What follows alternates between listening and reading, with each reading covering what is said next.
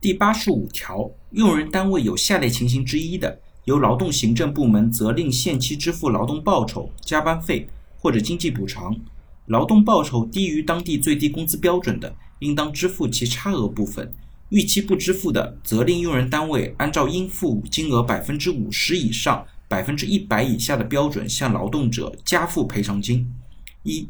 未按照劳动合同的约定或者国家规定。足额支付劳动者劳动报酬的；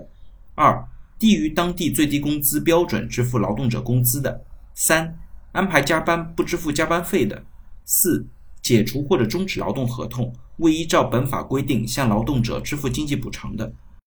那根据这条的规定呢，如果用人单位克扣或者拖欠工资的，有一个比较明确的赔偿标准。但是呢，这个赔偿标准本身它是有个前提，就是用人单位到期没有支付的，劳动行政部门不能够一收到投诉就责令用人单位按照相应的标准向劳动者加付赔偿金。